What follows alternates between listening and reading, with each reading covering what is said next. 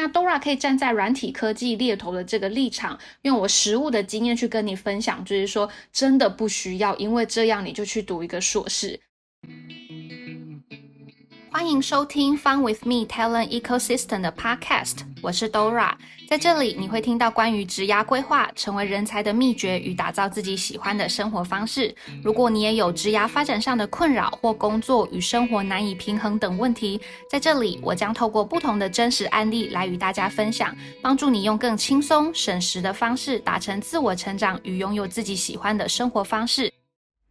Hello，大家最近好吗？最近的天气一下很好，一下又开始下雨，一下又很冷。希望出门在外的大家都可以注意保暖哦。今天是第三集的 Podcast，虽然我放了好几天生日假，但我还是有在看大家给我的私讯提问的，也一样没有忘记要准备跟大家分享的内容哦。那今天的内容呢，会分享的是跟我这两周咨询的经历有相关的，所以一样在正式跟大家分享今天的内容之前，要先跟大。大家分享一下我这两周咨询的时候发生什么事情。如果你有在追踪我的 IG 的话呢，你应该会知道我们每个月都有职涯微订阅的服务，而在微订阅的最后一周呢，就是咨询的时间。那如果你是新朋友，不知道什么是职涯微订阅的话呢，也没有关系，我快速的跟大家说明一下。所谓的微订阅呢，是指说呢，只要在周一到周五让大家每天花三十分钟的时间，一个月之后就可以达到规划植牙的目的。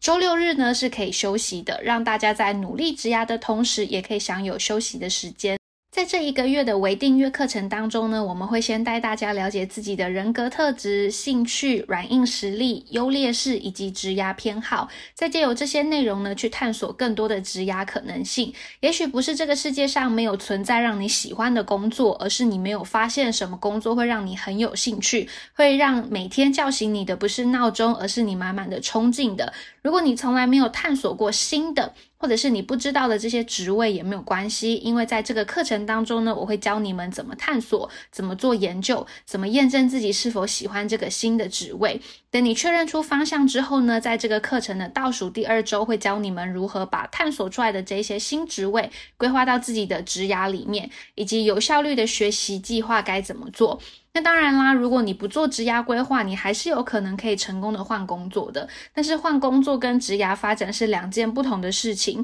没有经过通盘思考与计划的，就只是单纯的换工作。所以你每一次不见得都可以越换越好。然后也有一些人会发现，就是说，哎，好像我的薪水或者是我的职位就卡在某一个地方，就上不去了这样子。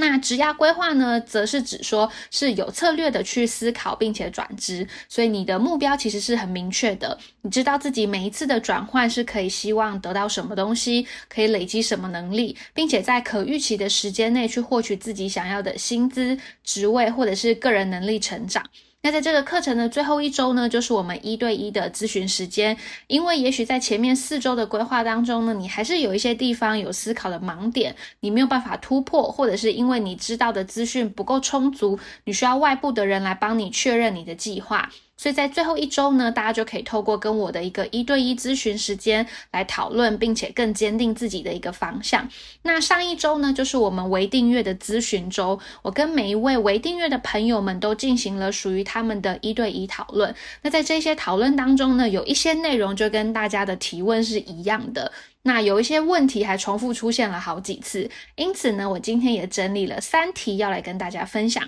其实呢，每一次在跟大家咨询的时候呢，都会让我经常的觉得后生可畏，因为有些人年纪真的好小。目前我遇过最小的是只有年纪二十一岁的一个大三生。那才大三而已，就对自己的未来如此的积极。有些人还在不同的产业里面都实习过，才大三而已，但是他已经可以跟我分享他这几年实习探索的一些心得，可以跟我分享他对哪一些职位或者是哪一些产业是特别感兴趣的。也许他知道的资讯仍旧不够充足到让他能够直接判断他毕业之后应该要从事哪一个职位，可是看着他也会让我有想要更加的努力、更积极生活的一个动力。那这也是我觉得我的工作很棒的地方，因为可以一直有一些源源不绝、很正向的一些触发，不会让我因为做了自己比较熟悉跟擅长的工作之后呢，就变得怠惰，没有一些新的学习跟刺激。而且看着这些年轻的弟弟妹妹们呢，也会让我更加的想要好好的帮助他们，帮自己的未来去培育一些幼苗，搞不好这些人以后会变成我的员工。好，OK，那跟大家 catch up 完就是这两周我的一些咨询心得之后呢，那要赶快来跟跟大家分享今天的三题问题。第一题呢是关于研究所的问题，那这个问题呢又可以分成两种不同的情境，分别是因为我想出国工作，所以我想去国外念研究所。然后呢，另外一个情境是因为觉得我自己不是本科毕业的，所以我想要再拿一个相关科系的一个学历。那我先跟大家分享一下出国念研究所的这个部分。有人问我说呢，应不应该在疫情下去国外读研究所？因为他希望可以透过去国外读研究所的这样的一个方式，之后他毕业之后就可以很顺理成章的在国外工作。但是他又害怕，就是说因为疫情比较难以掌控的关系，会影响到他的就业。那万一他毕业之后没有办法很顺利的在国外找到工作怎么办？那他花了那么多钱去国外读书，最后还是没有办法顺利的在海外工作，不是很冤枉吗？那其实这个问题呢，我身边也有不少的朋友曾经跟我讨论过。那对这个问题呢，我的想法是这样子的。首先呢，我觉得这个心态呢，可能要先做一些调整，因为出国读硕士本来就不是海外工作机会的保证班，它本来就存在着没有办法在国外工作的风险，所以我们不能把过多的期待都放在出国读硕士这件事情上面。那第二个部分呢，是要想一下，到底对你自己来说，哪一个才是你最想要做的事情？如果你只是把出国读硕士当成是一种去海外工作的手段，一个跳板，而不是你真心想要读书的话，那我会建议你不如把更多的心思放在怎么样找到海外的工作上面。何必花那么巨大的成本去读书，最后还是没有办法保证你能够得到最想要的结果？我觉得这个做法对我来讲太过博弈了。太像赌博。既然是规划，那就应该是要提高我们可以掌控的比例，降低我们没有办法控制的因子。对我来讲，这个才叫做规划。不然，其实你只是赌一把，靠运气。这个做法并不是规划。而如果你今天才二十二岁，大学刚毕业的话呢，我会建议你不用急着烦恼这个问题。尤其当今天你想读的可能是 MBA，或者是不一定要相关学历也能做的工作，什么意思呢？就是如果你今天读的是医学系，或者是你读的是 Computer Science 等等的，因为你读的书跟你未来要从事的医生、工程师是有高度相关，而且是有帮助的，那你大学可以接着读研究所没有关系。这对你来说是知识上面的一个投资，可是如果你只是因为当时你大学在选科系的时候没有认真的思考你自己想读什么，现在觉得说好像大数据很流行，所以我要跟风去读数据分析的硕士，或者是说因为你想要进软体科技产业里面当 PM，可是你大学的学历可能是主修会计或者是政治系，所以你想要再去读一个跟科技产业比较有相关的学历。那我要告诉你，就是你真的要三思。如果是刚刚的第一种情境，也就是因为大学没有好好选科系，所以觉得现在大数据很流行，我要去读数据分析的硕士，那你很可能还是会因为你不够了解自己的兴趣，而读了一个你再也不会用到的硕士学位。千万不要因为觉得现在好像什么东西很流行，你就想跟风，还是要考量一下你自己的兴趣以及你适合的程度。不然你还是很可能花了一大堆钱在读书，最后快到三十岁的时候，你还在探索我到底喜欢什么，我适合做什么工作。那第二个情境呢，也就是想要进到软体科技产业里面去当 PM，可是我的主修却是会计或者是政治系，所以我想要去读一个跟科技产业比较有关的硕士学位，希望可以帮助争取 PM 的这个工作机会。那 Dora 可以站在软体科技猎头的这个立场，用我实物的经验去跟你分享，就是说真的不需要，因为这样你就去读一个硕士，因为软体科技产业里面的 PM 真的没有一定要是什么科系毕业的人才可以来当，这一点各位可以在 LinkedIn 上面去验证我说的话。软体科技产业的 PM 背景是非常多元的，有人读的是 Double E，有人读的是 Computer Science，有人读的是商管相关的。戏谷阿雅大学还是念韩文系跟广告系的，可是他最后还是在知名的网络公司脸书当 PM 啊。所以对于雇主来讲，好的学历跟相关的学历固然是一个加分的条件，可是并不会因为这样就不用面试直接把你录取了。就算是哈佛毕业的学生，面试官也会评估他整体的状况。跟这个职缺是不是有比较高的吻合程度，再来决定是不是要 hire 他。所以最重要的呢，还是在面试的时候，面试官是不是有觉得你跟这个职位是匹配的？你是不是有展现出你的潜力，让面试官觉得说，诶，聘雇你会是我最好的选择？可是如果你还是真的很想要读书，很想要读硕士的话，也没有问题，你还是可以去读书，这个当然都是 OK 的。那第二题呢，则是有人问我，就是说，如果我的目标不够明确，我不知道自己想做什么工作，或者是说我对什么工作都觉得，诶，不知道我到底会不会有兴趣的话，那要怎么办呢？没关系。你也不用感到很恐慌或者是很焦虑，因为这也是很多人的问题。有些人真的很认真想要找到能够让自己感兴趣的工作，可是他就是没办法找到。因为这个问题我分享过太多次了，所以我后来还特地录了一个影片去跟大家分享。所以不要觉得很沮丧，或者是因为我自己很差，所以我都不知道这个问题的答案。那虽然我不知道你是属于哪一种情况，但是在我录的这个教学影片里面呢，我一共分享了三种方式来帮助大家思考。在这三个方式里面呢，有以兴趣为出发的方法。也有以外在驱力或者是现实为考量的方法。就算你真的是一个很中庸的人，你对什么事情都觉得还好，我没有什么特别有趣的这个地方也没有关系，因为我有提供一个以现实为考量的方式，所以你还是有机会可以找到这个问题的答案的。那影片当中呢，我分享的三个方法，也是我帮助过最多人成功找到自己兴趣的一个方法，那提供给大家去参考。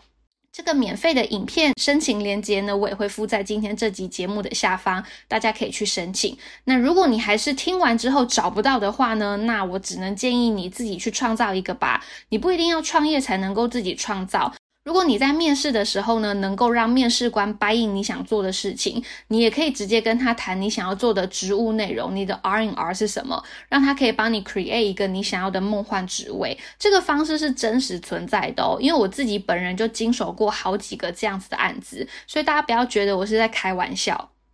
那第三题呢，要跟大家分享的是，之前在线上工作坊上面呢，我有跟大家分享，就是说要盘点自己的四个维度的能力，分别是软硬实力、exposure 跟 network。那就有人问我，就是说，哎，要如何有效的去拓展自己的 exposure 跟 network？因为自己的工作上面可以接触到的人实在比较有限，而且也觉得就是说，哎，参加我工作坊的这一些人，他们都好正向积极哦，担心自己太弱了，别人不想跟他保持联络这样子。那我推荐给大家三种方式来拓展自己的 exposure 跟 network。第一种呢是参加读书会，无论是真的读书本的这种读书会，还是比较像是主题讨论的这种读书会都可以。透过读书会能够比较有机会的跟别人进行一个比较深度的交流，但是当然你自己也要认真准备，所以压力可能会比较大一点点。不过呢，这是一个很好的方法，让自己有一点压力的去精进。那第二种呢，则是去参加相关的一些社群，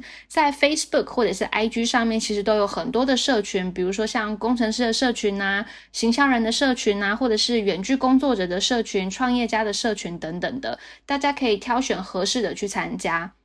可是想要提醒大家的是，不管你今天几岁，有几年的年资，如果你真的希望可以累积到深入的人脉，能够在未来持续保持联系的这种人脉的话，那你就要先付出。所谓的先付出呢，是指说你要先给予别人东西，比如说分享你的经验、想法或者是资源，而不是一开始就想着你要怎么样从别人那边去得到好处。就算你今天觉得就是说，哎，可是我年资很浅呢，我只有几年工作经验，我讲的东西别人会不会觉得很很弱？其实没有关系，不要小看自己。因为在过去两年多，我自己办的社群活动上面，会让人家觉得很惊艳的，会让人家觉得哇的，不一定都是年纪很长或者是年资很深的人。有些人一样在年纪轻轻的时候，他讲出来的内容就会觉得哇，他好厉害哦，他怎么你这么年轻就有这么好的想法？那你自然就会想要跟他 keep in touch。所以大家在参加社群之前呢，最好可以先做一些功课，这样你就可以思考一下你自己是否有哪一些内容是可以拿出来跟大家讨。论论跟大家分享的，会能够让别人比较有动力跟有意愿跟你保持联系。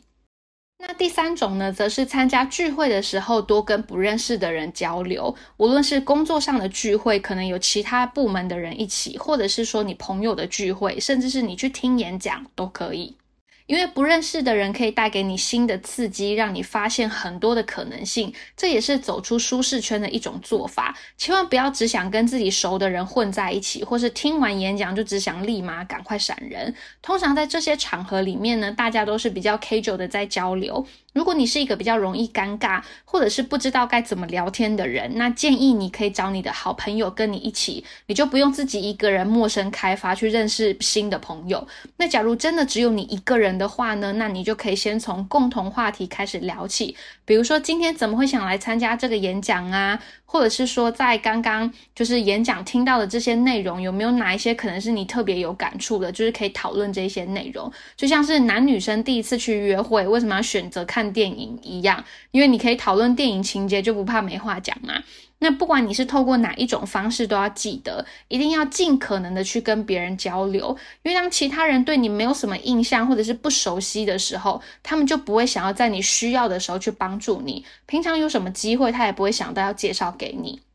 所以，如果你都已经加了 LinkedIn 或者是互换了 Line 的联系方式，就要经常的联络或者是互动，不要让对方有一种你平常都没有在互动，只有在你需要的时候才飘出来请求别人的帮助。通常这样的感觉其实是蛮不好的。那以上呢，就是今天这集跟大家分享的三个问题，不知道你是不是也有这三个职涯困扰呢？也希望听完这集的你可以知道，这个世界上其他人也有很多都跟你有一样的困扰，大家其实都还在努力，也在积极的改变当中，所以也希望你不要气馁，开始积极起来。也欢迎各位到我的 IG 去私讯我，把你的职涯困扰都分享给 Dora。那我们会在日后的集数当中去为大家解惑。我们下次见哦，拜拜。